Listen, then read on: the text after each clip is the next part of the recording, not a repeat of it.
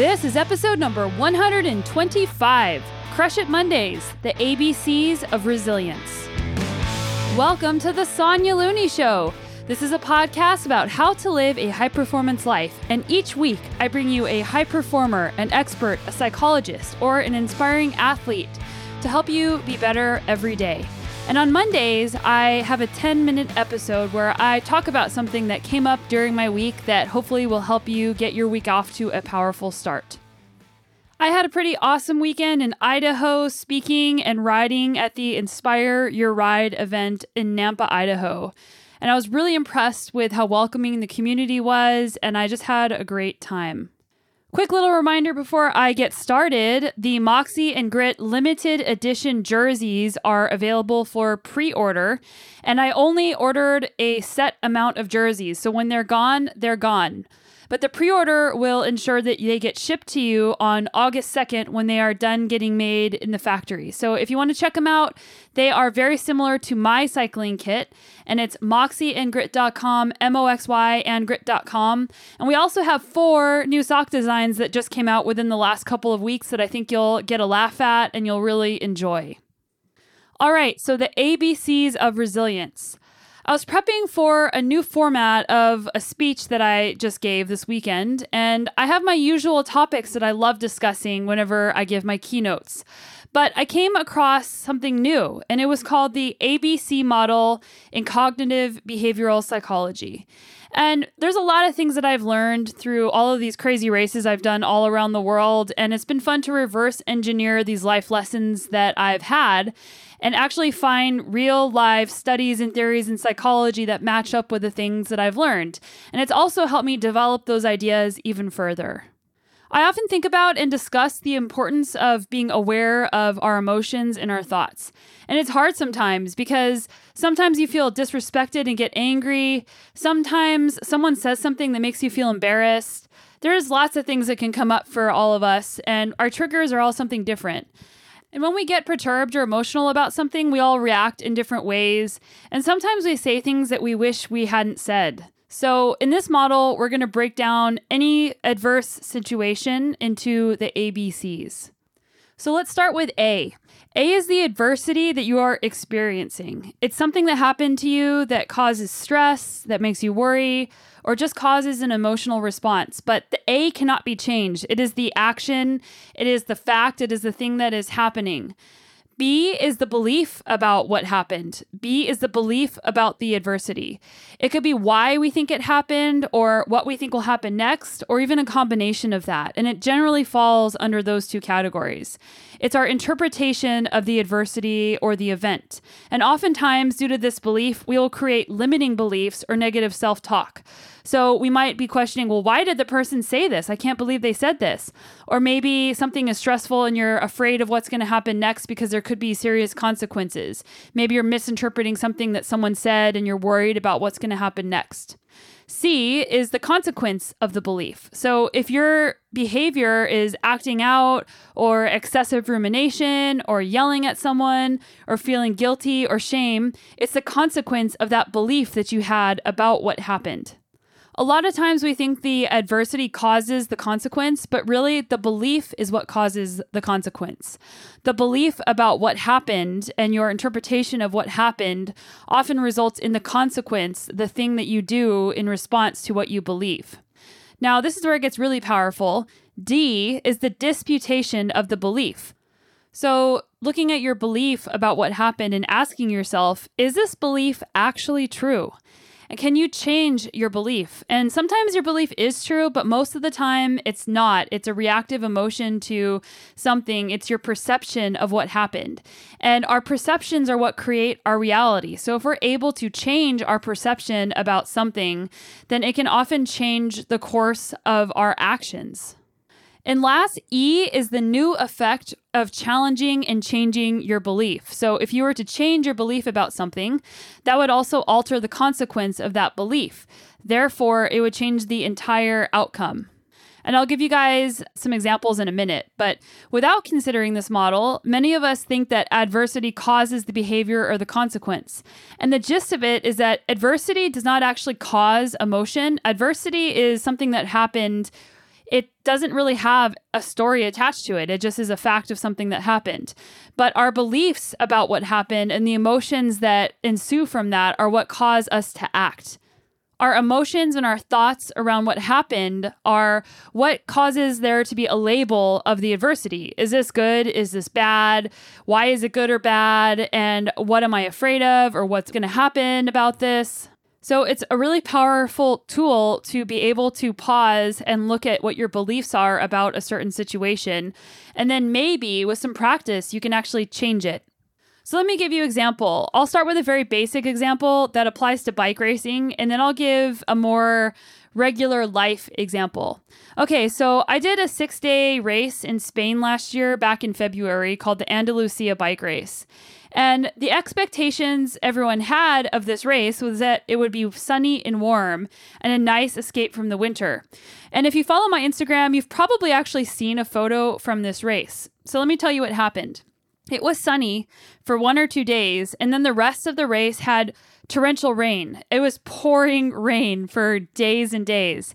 And so much so that the race organizers ended up canceling the later stages of the race which I actually found disappointing, but realized that the safety of others who aren't prepared with clothing is a real issue. And also people who are out there a lot longer than me. So I get why they had to shut down parts of the race. But for me, whenever the conditions get really bad, that tends to be where I excel because of this ABCDE model and because of how I choose to perceive this adversity. So here's an example. The adversity is I wake up and it's cold and pouring rain. That's a fact. We can't change that. That's actually what's happening. And now it's my choice. So, of course, I don't want to ride in the rain. Of course, I prefer riding in sunshine and nice weather, but I can't change what's happening. So, that is the fact of the matter. It's cold and pouring rain. So here is one scenario. This is the scenario that most people at the race had. This is not a good scenario if you were to go down this model. So, A, it's cold and raining and I have to race my bike. All facts. B, in this case, the belief is rooted in what we think will happen next and fear of what will happen next. So, if you have a negative belief about the cold and the rain, you would say, Well, I'm worried I'm going to be cold and miserable, or it's going to be slippery and I'm going to crash, and this is going to suck. So if you feel that way and you roll to the start with that attitude and that belief of how it's going to be because it's cold and raining, the consequence is going to be that you're grumpy and dreading the start.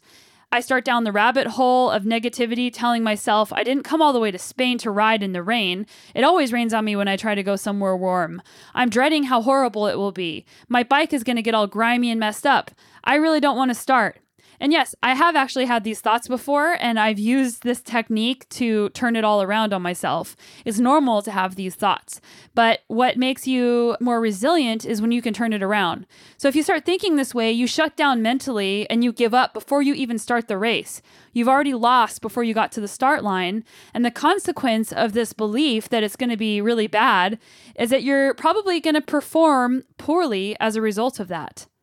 So let's change the belief now. This is what I do. So oftentimes I do have these thoughts whenever I wake up in the morning, but then I know that there's another way. So let's get to the disputation. So we can't change A. We can't change that it's rainy and it's cold and we have to race our bikes.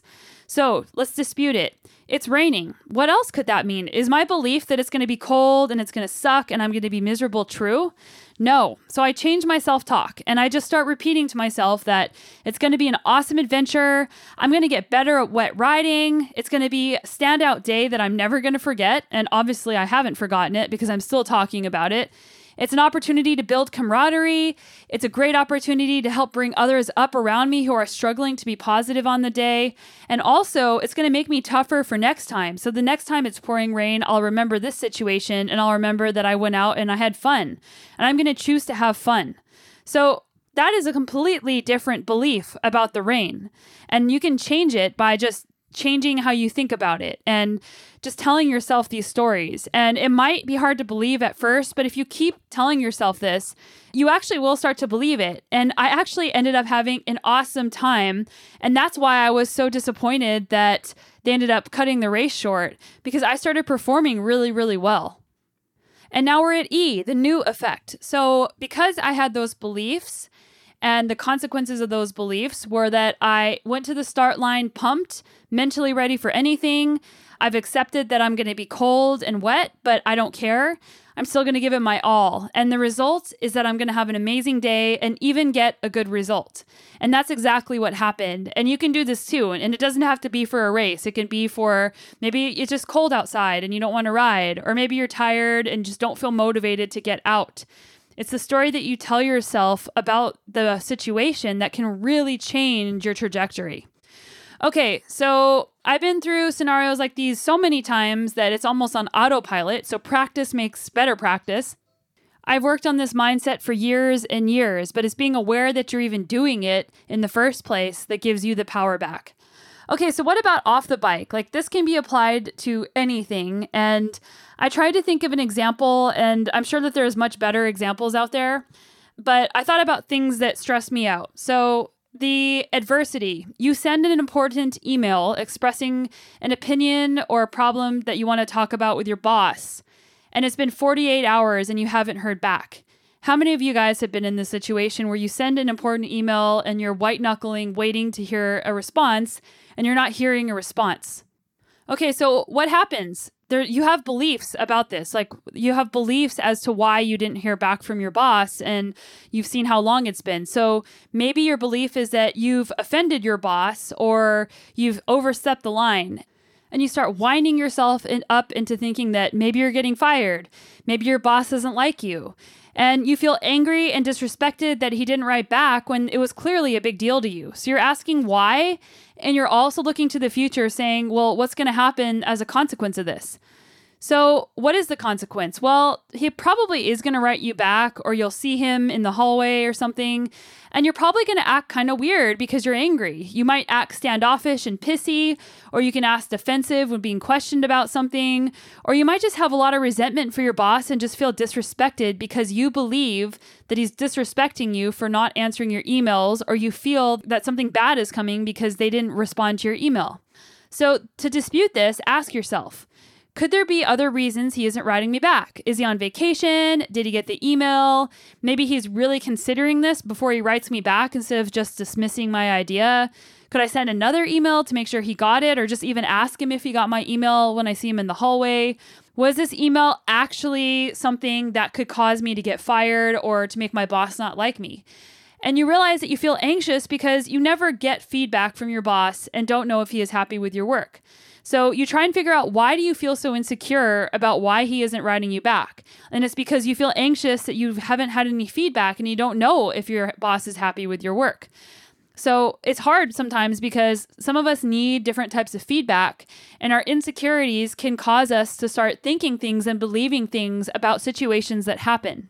So if you reconsider the belief and tell yourself that you're just being insecure and that you need to have a chat with your boss to make sure that you're doing good work that he's happy with so that you're not worried whenever you send an email, the effect is that you realize you were just worried about what could happen and your worries were not based on any facts. So you need to get the facts. And you end up calming down and acting more appropriately and you feel more secure in your relationship with your boss because you've gone into his office and tried to figure out why you don't get feedback from him. And maybe you even have a separate conversation just to check in more regularly. That way, whenever you send an email like that, you don't feel stressed out.